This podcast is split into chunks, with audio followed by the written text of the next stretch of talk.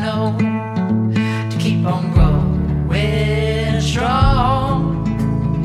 In the dark night,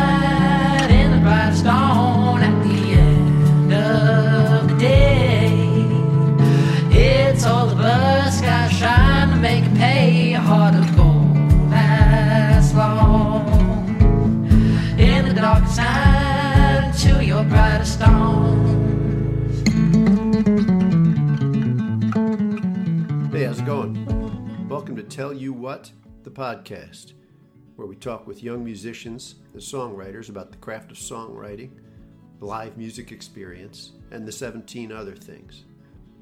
Our guest for this episode is Nashville musician Daniel Donato. I was really looking forward to this talk. Daniel, at a fairly young age, has already had quite a musical journey as one of the top guitarists in Nashville, and he now stands at an interesting point in his career as he has started writing and recording his own music. He found his way to Nashville as a teenager and quickly made his mark as an expert guitar player, landing a spot in the legendary Don Kelly's band at 17 years old, and eventually touring among others with notable artists Wild Feathers and Paul Cauthen. Daniel, at the age of 25, has already logged literally thousands of hours performing live, which is remarkable. His instructional videos are quite popular on the internets, and he was nominated for the highly coveted Americana Music Association's Instrumentalist of the Year award. In the last few years, Daniel has found his way to writing, singing, and recording his own songs. He released a three song EP last year, Modern Machine, and has been releasing more songs this year that will make up part of his next release. We had, as I expected, a very entertaining and compelling chat. We covered a lot of ground. Daniel possesses an interesting combination of natural talent, intelligence, energy, and positivity. He is very self aware and had some very insightful things to say about his journey and what lies ahead. So let's get to it. Here is our discussion with Daniel Donato. keep on growing strong in the dark in the bright dawn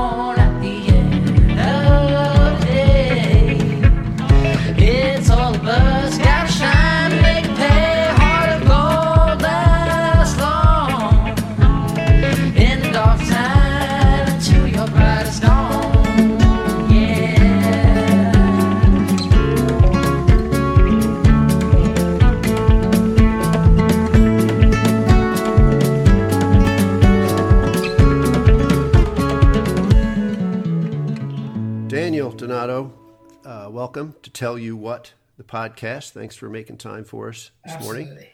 Absolutely. Uh, you are at home, right, in Nashville, but you, you recently have done some touring. Yeah, we um we've been touring since March, and uh, we just started June here, and we only have a couple shows here in June, but we just got home last week from a from a ten day run, and then finished it off on Saturday with an almost sold out show in Nashville. Great. That's a good way to come home. It really is. It really is.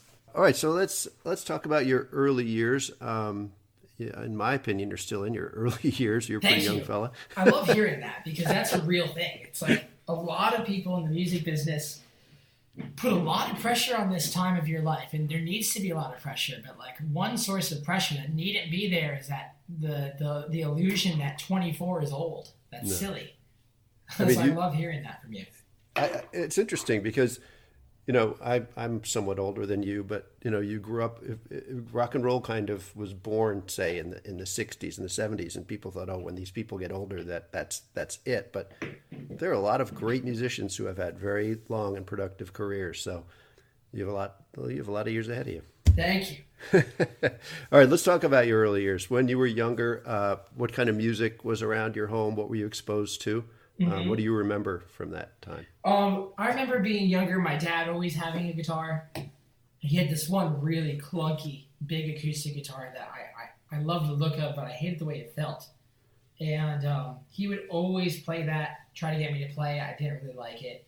And he would always be playing one thing I remember was the Led Zeppelin CD box set that had like all the unreleased um, like rehearsals and like um, unreleased takes, live takes of the band, etc. That was something that was always playing. American Beauty by the Grateful Dead was always playing. Yeah.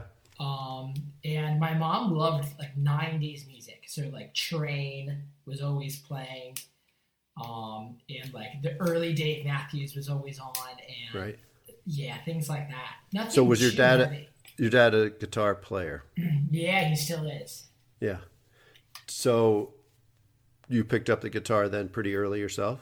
I picked it up at the age of twelve, which is uh, which is early, early in someone's life. But again, there's something about music in our society that a lot of people, when I tell them that, they think that's late. it's a hilarious paradox. And so when you started playing music, was it it was always all about the guitar for you? Yeah, only until like four years ago was it not. It was always about the guitar, hundred percent. Yeah. So what changed 4 years ago? You know, I think just as you get older and you follow your talent and you experience more life and you you you follow your muse and you just try to widen your style and threshold of a musician, you start to see different horizons and different potentials and, and, and things just attract attract you in a different way and things start to taste different. Um, metaphorically speaking. So Yeah. Well, I mean, that, I was going to ask you about this later, but let's get to it now. You were already on a trajectory to being, or a lot of people consider you one of the top guitarists in Nashville, right? You, Oh, you, yeah. You, you very well respected for being a guitar player and, you know, playing in studio sessions, going on the road with great bands, uh, all of these things. M- most musicians would consider that a path to success. You already are a success. So it's kind of interesting that now you are kind of trying to, to do this some a little differently. Yeah, I'm trying to pursue the in, in Nashville, like um, like in any field of work, there's always uh, there's there's dialogue that's exclusive to that field of work that would need explanation to citizens outside of that field of work. Um, and the dialogue of what I'm trying to pursue now that's correct to my field of work would be called the artist thing, like Right. literally quote artist thing quote, which is what so many people in Nashville say. So I'm just trying to stay true to what people say here in town. But that basically means like I'm just trying to be the boss. I'm trying to run my own show and I'm trying to do what I want, play the music I want the way I want to play it. Um, I played for um, a, a number of artists, a slew of bands, and had some dabbling in the studio scene. And um, something just happened and, and clicked in my brain. And it also just with who I am as a person, like I'm a disagreeable person largely, but um, I'm really conscientious of things. So it's like that a lot of the time, if you apply that as a blanket to a lot of humans, that's like a natural leadership uh, like trait. And I think it was just I've always been that way. And What do you, what do you mean you were a disagreeable person? I I just think like for me, I know based on my perspective in life what's right for me a lot of the time. And um, when it comes to music, a lot of the time it's like you when you're playing on stage and you you're under somebody else's uh, command of the ship. Sometimes you don't want to go in, in, in that direction. And sometimes uh, you want to give more than uh, you're permitted to give. And, and sometimes you want to uh, go in different directions musically or you want to say something different. If you apply that that regimen to somebody who who who is naturally disagreeable and you do that for like uh, almost a decade, it's just a matter of time until if, if if said person is talented enough to where they just start and go pursuing their own thing. It's just like a natural manifestation of personality, which we can see in in, in, in in any person, right? It's like you see a lot of players, and I talk to a lot of players now who aren't doing anything that is associated with artistry. And uh, they absolutely love parts of the job that made me absolutely cringe. and a lot of those come down to just base personality traits, if that makes any sense. Yes. But yeah. but there's also something else going on here. You were a, a instrumentalist guitar player, Yeah. right? And now you are creating your own music, right? That's another aspect of what we're talking about here. hmm It totally is. Yeah, I always like as a guitar player. Um, I very early on had the taste of what most guitar players had, and then something started uh, uh, tapering off, like right around eighteen, right when like 17, 18, when I got into the Grateful Dead Okay. and I really started loving the the um, the listenable qualities that Jerry Garcia had. And he, he was the first player In his playing. in his playing and his singing. Okay. There's something about music that that has always hit me where it's like I can see and hear myself in something, and that's what I'm always searching for.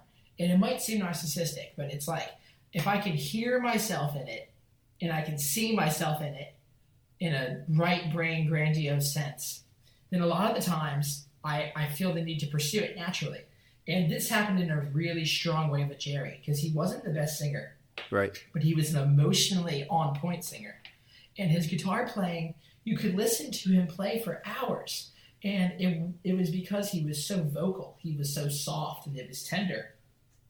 And I started really becoming obsessed with, with how can a guitar player not be um, just a shredder? How can Right. we how can we find other energies that are that are valid inside of this? Um, and that's kind of still the journey that I'm on, and that manifested itself into loving other uh, other players who were writers first, like Neil Young primarily would be like my next foray into that Okay. chapter of my life. As a songwriter first. Yeah, because he was a songwriter and a player. You know Right. what I mean? Just like, of course, like for everyone in my generation, John Mayer. Right. Uh, now, yeah, so this leads me to another area I want to ask. So there's an awful lot of creativity in your instrumental work, right? Either through interpreting other songs in new and interesting ways when you play or in performance through improvisation and jamming, right? Mm-hmm. So, how do you look at the creative process of songwriting, which you're doing now, as it relates to those creative musical ways of expressing yourself? Do you see them as the same thing, or are they kind of different channels? Yes, the thing about music is that it exists in both macro and micro perspectives of time and life, like always. Like anything you make, it happens right now. But with how it works now in 2019 moving forward, it's, it's likely going to exist forever because it can be on any platform for consumption in the form of content. Right. Um, and so it's like I also look at it in the same way of like anything that I've ever played, anything that I've ever been inspired by, somehow has a say in who I am and what I'm playing today. Mhm. Um, so having said that, the way I look at writing music is I'm still figuring it out in, in within two mediums. So to live in Nashville, like co-writing is one of the biggest um, forms of, of, of mingling from one peer to the next within this community. Right. And I do that uh, like habitually. Like I'll do that four or five times a week. I'll write with somebody, and then I also write by myself. And I realize that that is just it's like two different people. Um, and then the person, the Daniel that plays guitar, is a different Daniel. So it's like I'm like three different me's right now Yeah. Which is kind of complex sounding and it kind of sounds a little bit whoa like wow wow but it's like it really is just like different skill sets different ways of thinking and trying to just uh, have those all amalgamate and make sense when i go on stage and sing a song i hope that answer made some sense It does. I, I'd like to pursue it a little further. So, so do you think that the creative Daniel is just slightly expressing himself differently through songwriting than he is through improvised uh, guitar jam on yes stage? Yes, totally totally absolutely. And it's like also like the kind of songs i write. Like i'll write a song in mind for a guitar for guitar exploration which is what I, which is how i love to call it. Because it really is just like a kicking off of the shoes pulling back the chair and like seeing what happens kind of a thing. Like uh, like improvising for me is very much so relaxing in the moment. Mhm. and then like executing a song that i've written is much more so at like a uh, accuracy thing and improvisation is more like throwing spaghetti at the at like paint at the wall and seeing what sticks.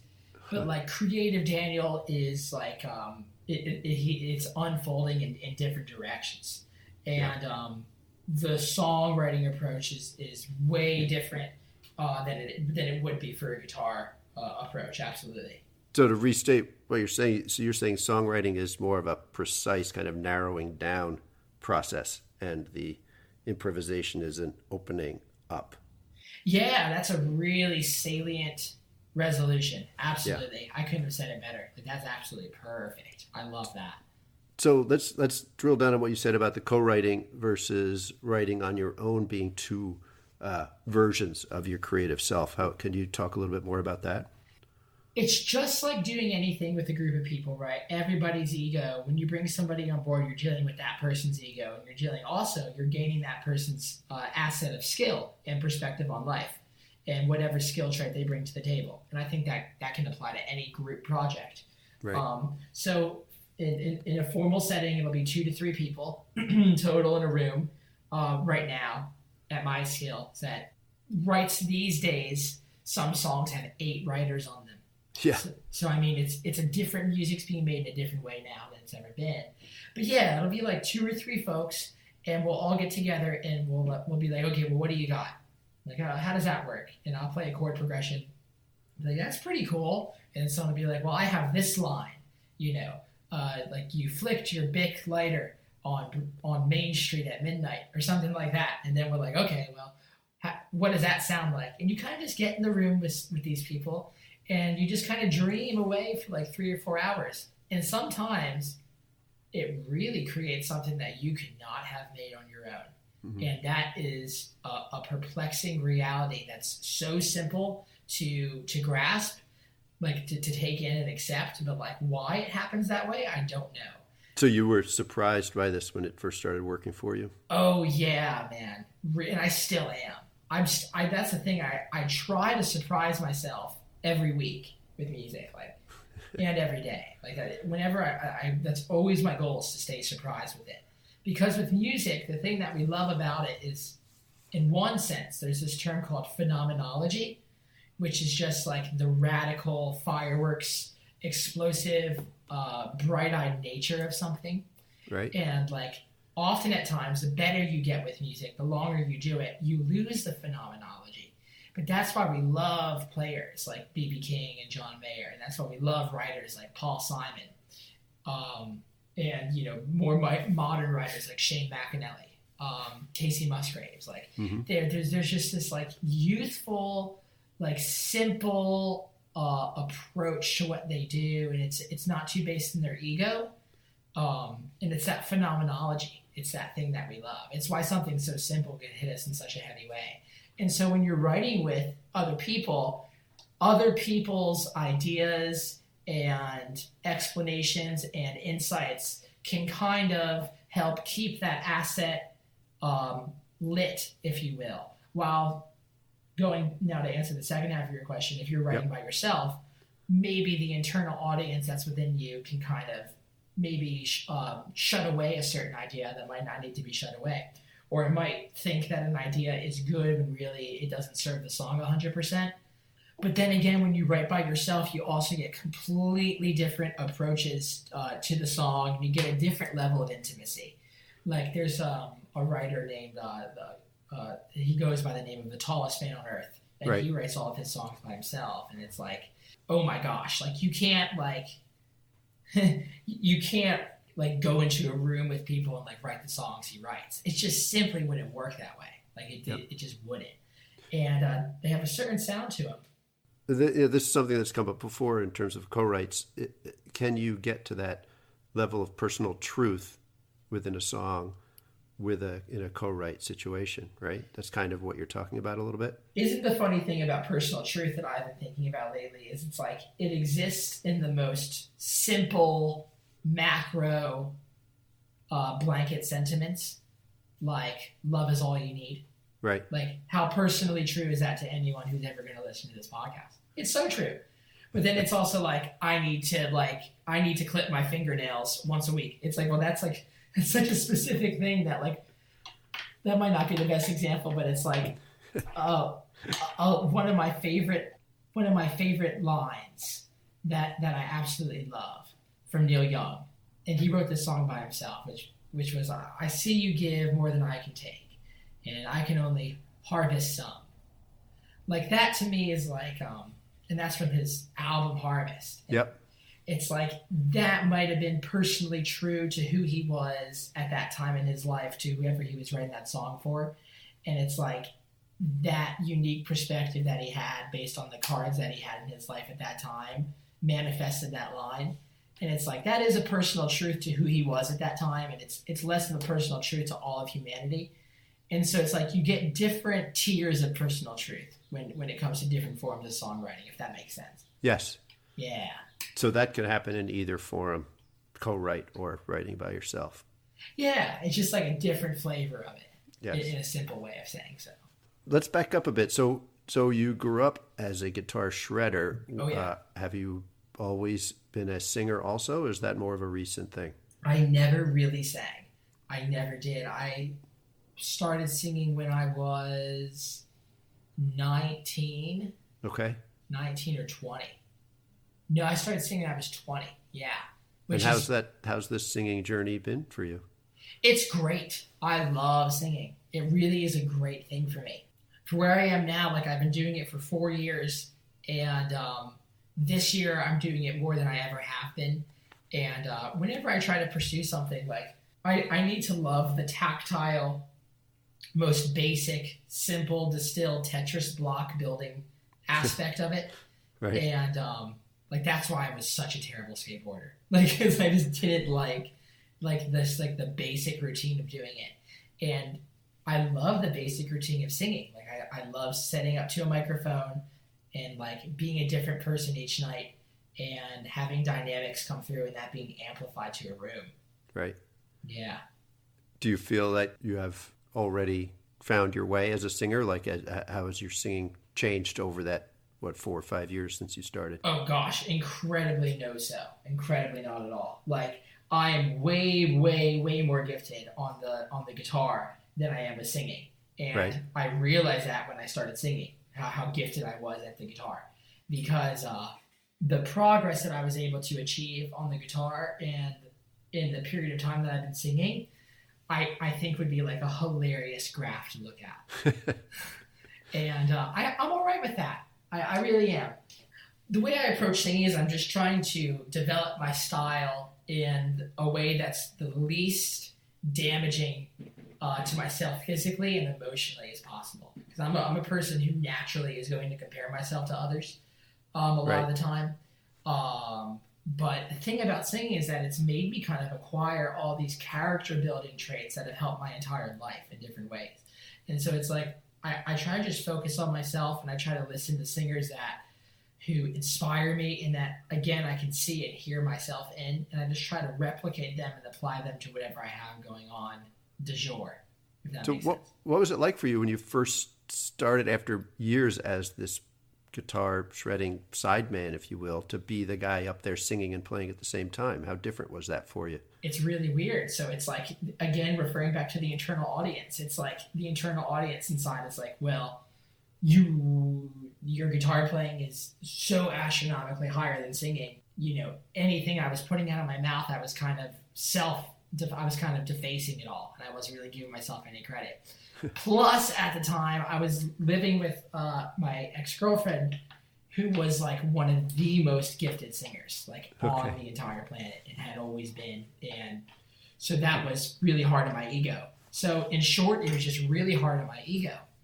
Um, it was a really weird time for me, but it, it was it was great ultimately in the long run. The way I started singing was very much so how I started playing guitar professionally, which was down on Lower Broadway in Nashville, Tennessee. Right. And I simply just had to take gigs to to pay my bills. And um, the way that it unfolded at the time was I was getting offered gigs on my own time slots. So we would have like these four hour time shifts, and I would just go and sing, sing, sing, sing, Wow. sing, and just kind of shut off that voice in my head and just and just get better and hit my nose to the grindstone And these were covers. all covers, Right. all covers. I started writing at that time, and um, I didn't play my songs down there because people down on Broadway don't want to hear your original songs, really. Right. And that's fine. That's totally cool. I love that. and that's honestly it was about a year. It was about two years after that. that I started doing my own Daniel Donato shows outside of the town, Okay. Playing your own music. playing my own music and covers that feel like my own, Right. like my own songs. Well, let's talk about your own music. Um, a couple of songs I'd like to talk about. Let's start with uh, Sweet Tasting Tennessee. Yeah. Um, this has a really catchy, kind of earwormy melody riff. I really love it. Um, so, do you consider the song uh, like an, a, a, an, a loving ode to your home state? I do. And so again, dwindling back down onto the tiers of, per, of personal truth that you can dissolve into with songwriting. This was a co-written song. The song is about I, I'm trying to capture that feeling of coming home, like that feeling of being in the car for 12 hours.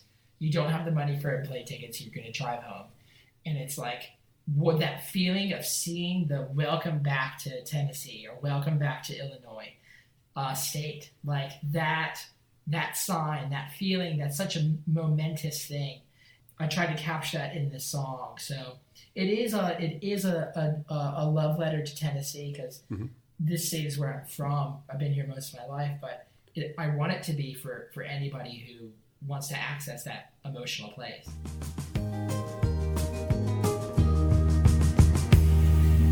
Highway exits look the same, it seems. Going 20 above feels slow to me. Mama says she worries of the snow and rain. But I'm pulling in into paradise any day. Opposition, a new position, an ambitious kind of mission where the fields are green. Sweet tasting Tennessee. A red cup of sweet tea. Sweet tasting Tennessee.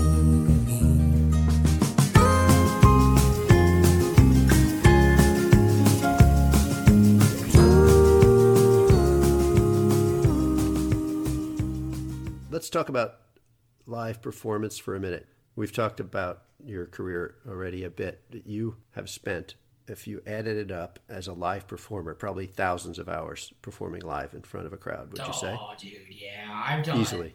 absolutely well over 2000 shows in my career so far That's great. And by shows, a lot of these were, like you said, four hour gigs in Nashville, Oh yeah, So I played that's- at one place called Roberts Western World, and I did 464 shows there, each of them four to five several hours. hours. Oh my gosh, that's crazy. So let's talk about that. So, what kind of particular lessons have you picked up about what makes for a good live performance, either from doing it yourself or seeing some of the people you play with? Yeah, Um, what did that experience teach you about the li- a good live experience? I think like there are so many. It all comes down to the situation first and foremost, and that's something David Byrne talks about how music works. Like it literally comes down to where is the performance happening, Mhm. and where is the listener. So if the listener is there with you, then it really comes down to confidence and belief in yourself. And I think that applies to any performance I've seen that that hits me. Even if I can't relate to the person on a musical level, someone like Travis Scott, or like I went and saw, I saw like I saw Travis Scott in one week, who was like like one of the top rappers in the game right now.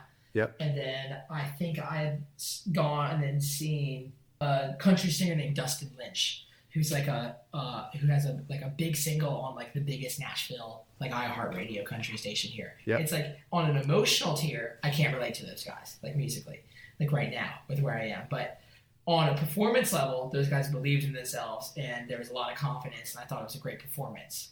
So, uh, kind of again referring back to this, what are these things that we can apply to most of humanity? I think those are the things like belief in yourself and confidence in your delivery. And, and that all comes down to a, a, a great intention, and I think that resonates with anyone who's going to be watching you. So, when you talk about uh, where is the listener, you're talking about maybe reading the room as you're playing. Yep, absolutely. And then also, like, literally the listener might not even be there. The listener Okay. live streaming, watching it. That's something I also think about because, like, if you watch um, my social media, I live stream every live show that I do, Right. um, and that's something I keep in mind when I am performing. Like, I'm I'm performing to people who aren't even in the room, and uh, so I, I try to attenuate to all of that, to all of that levels of viewership. Well, that's that's interesting because uh, you know, in in my traditional view of a live performance, the audience is kind of involved in the show, right? They're providing energy to the performer, but Yes. yet you say you're now performing for an audience that doesn't have that feedback ability, right? Yes.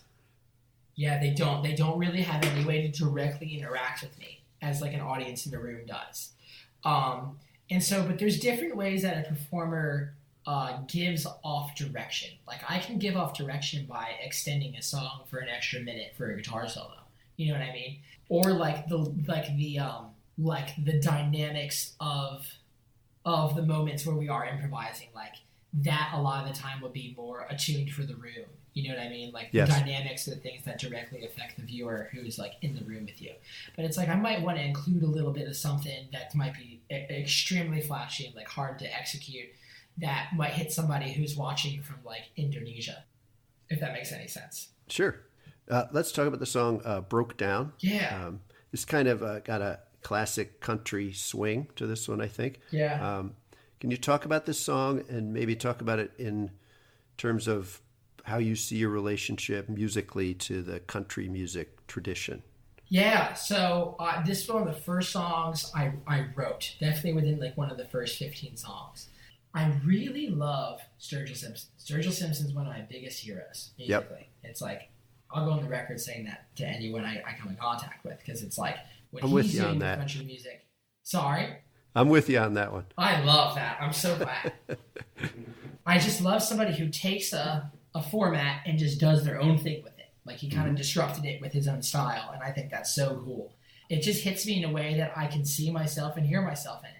So that was me trying to replicate. Like the way I learned how to play guitar was trying to replicate other players, literally. Slow down their solos, learn note for note, and uh, learn the hell out of them, post them on YouTube. Learn the mechanics of something and let that infuse into the mechanics of your own filter and style of a guitar player. Now, Daniel wants to write songs. Daniel's feeling the need to say something with words that his guitar can't say.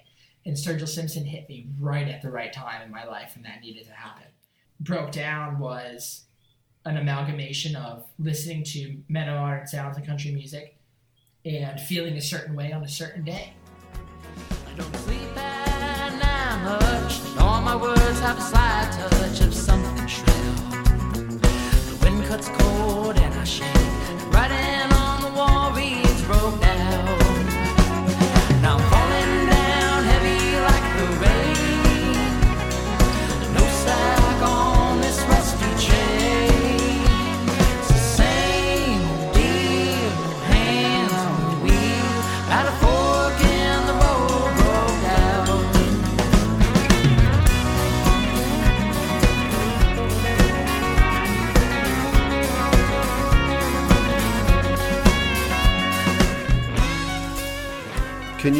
About what you call this is kind of related question cosmic country? Yeah.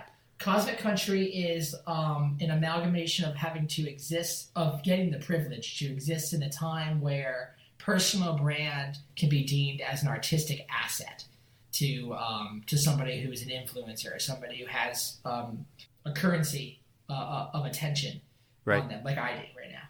So modern, so Cosmic Country is basically my stamp on my brand of country music. It's just my brand on country music. And what I want it to mean musically is that there's there's there's room for exploration within lyrics and within the music itself. Like I want there to be stories, but I also want there to be uh, moments for the audience to just lose it and dance for five minutes when there's no when there's no words happening. We just kind of jam and, and we go out there. Very much so like how the Avett Brothers or the Grateful Dead would do something. Right. Yeah. So so this can apply to your interpretations of existing songs as well? Oh yeah, absolutely. And I love that you said that because that's such an on point perception. Um, it really is just like if you could put a filter on an image, I would love for there to be a cosmic country filter to put on a song. Right. Yeah. I mean, the, the, the Grateful Dead analogy kind of brings that up. Yes, it does. There. What I loved about the Grateful Dead was the first time I heard them, the first CD I ever popped in, the first song that played was Big River by Johnny Cash. And I'm Right. like, that's a Johnny Cash song, but it's in no way a Johnny Cash song. And like that is how you keep music and tradition alive. Right. Yeah. Yeah, that's it. We could talk for a long time about that idea. uh, let's talk about your newest release, Always Been a Lover. Yes. Um, I hear kind of a bigger rock, I don't maybe pop kind of production here. Am I? Am I? The drums are kind of more prominent. Am I in the ballpark? or- You are in the ballpark, yeah. It's also like where country music is now. There's so much happening in terms of like, what do we call this? Like, why are you even calling this country? It's Right. like, well, Luke Combs is country, of course, but like Kacey Musgraves, that's country, but it's like not country. Period. You know what I mean? Mhm. and it's like referring back to Sturgill. It's like, well, that's country, but it's also not. It's like, well, what are all these? What what's happening here?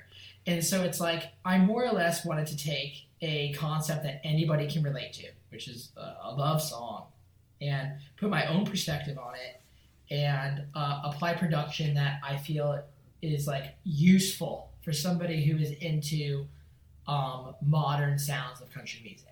So like that's the thing I'm really uh, heavy into right now is like, what is this song useful for? Because like, if you go onto Spotify, you see a lot of playlists that are like songs that are for certain times of the day, Right. and it's like, okay, so now we're like, we're giving songs a different stock value and different placement purpose than they've ever had before. It's like now songs are being written for for that workout routine. Songs are being written for that, and it's like Yes. songs are being written for that drive home. And it's like when I wrote Sweet Days in Tennessee, the day it came out, I got over like 30 people send me videos of them listening to it, driving, filming through their windshield. I'm like, well, Jesus, that's exactly what that song was written for. That's great. And so, like, for Always Been a Lover, I want it to be a summer song. Like, I want it to be a song that's like your friend gives you the auxiliary cable, or you know, like in your drive, like in you're at the pool, and it's like you play something. It's like that's where I feel like that song applies. Baby, I've always been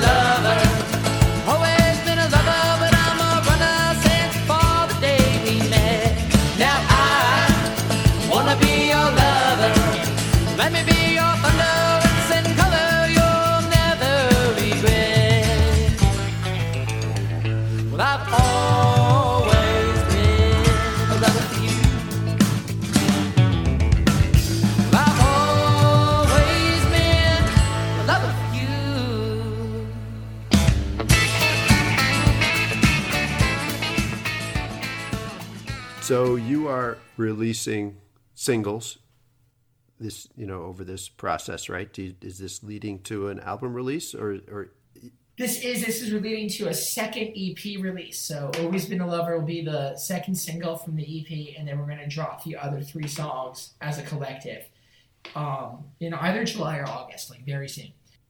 Then after that, I'm going to start writing for my for my full length, which I'm going to Okay. do ten songs.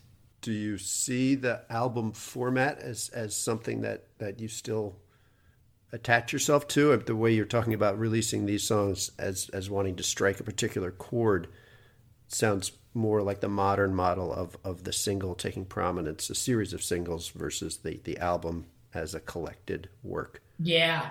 You know, I, I love that question. I really do. A lot of it comes down to the format of the music that you're trying to release. Um, and it's like in the country world and the Americana world, those are um, those are album based formats. Right. Um, and so a lot of the people who help grind the and grind the gears and move the gears forward on, on the business end of the endeavor of releasing music, um, the album format is just easier to, uh, to to get things rolling in. Having said that, this one's for you, Luke Combs. You know, it, it had five singles on it. Right. You know what I mean? So it's like it really still at the end of the day, like it's about the song. But. I'm trying to right now exist or I'm trying to create something that um, can help bring on a team of people to help make my music uh, more accessible uh, to more people.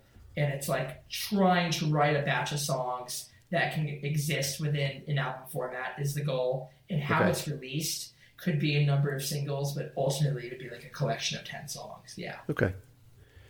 Did I read or, or hear you say somewhere that you get up or at one point in your life got up very early every morning to practice guitar? Oh yeah, I still do. What time? Um, well, to this past weekend, I, I slept a ridiculous amount of hours, so I, so I didn't do that. And my internal audience is like, "You got to say that, Daniel. You can't can't be bullshitting these people Right. listening." Um, but no, I usually wake up at like five thirty, which I don't know. I think that's all perspective based. Like, I talk to some people, and that's not very early at all for. For a musician, that's almost unheard of. It's almost I think. heresy. Yes. Yeah. You probably passed you probably passed them on the way into the bedroom when you're getting up. I just love the idea of um, starting my day with something that's creative.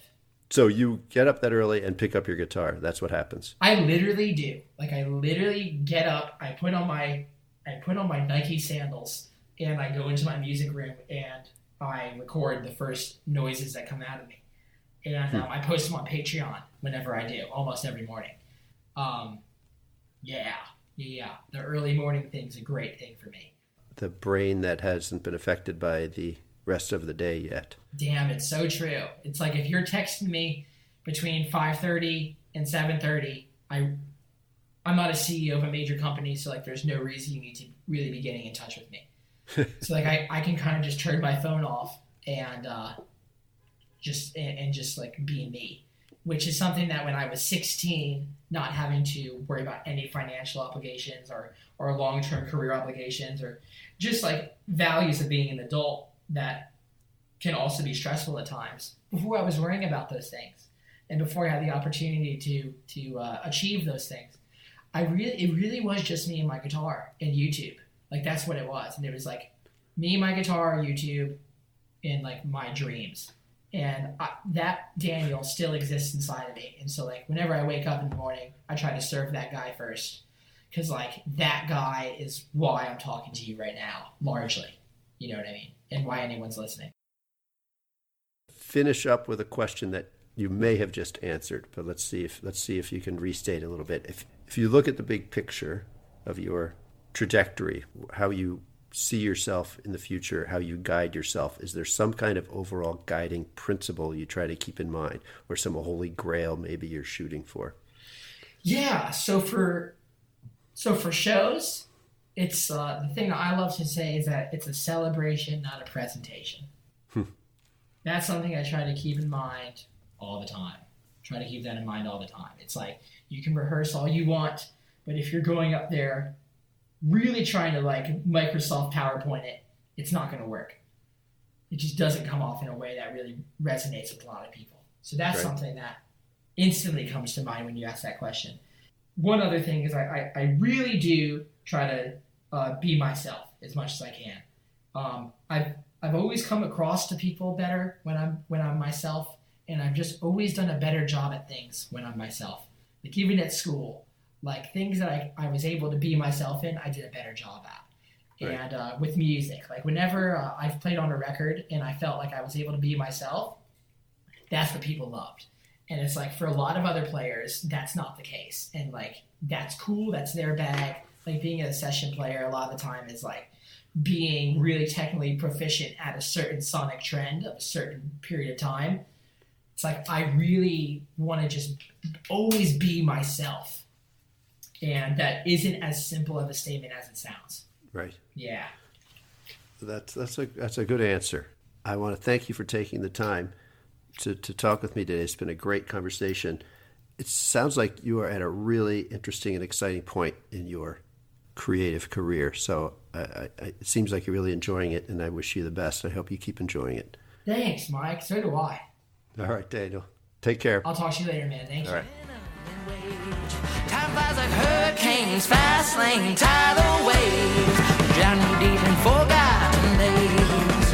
Like words that were lost in the wind, this darkness you're traveling in will waste all your days away, a candle from the flame, drowning deep in forgotten days.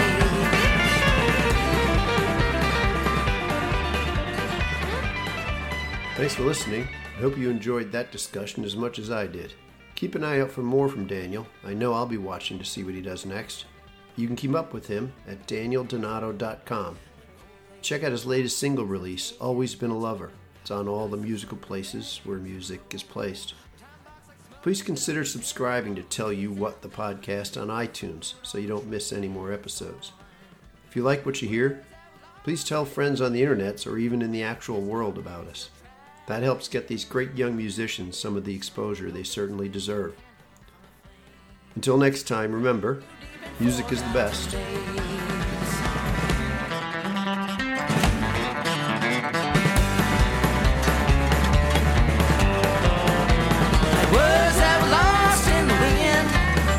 This darkness you're traveling in will waste all your days away. A candle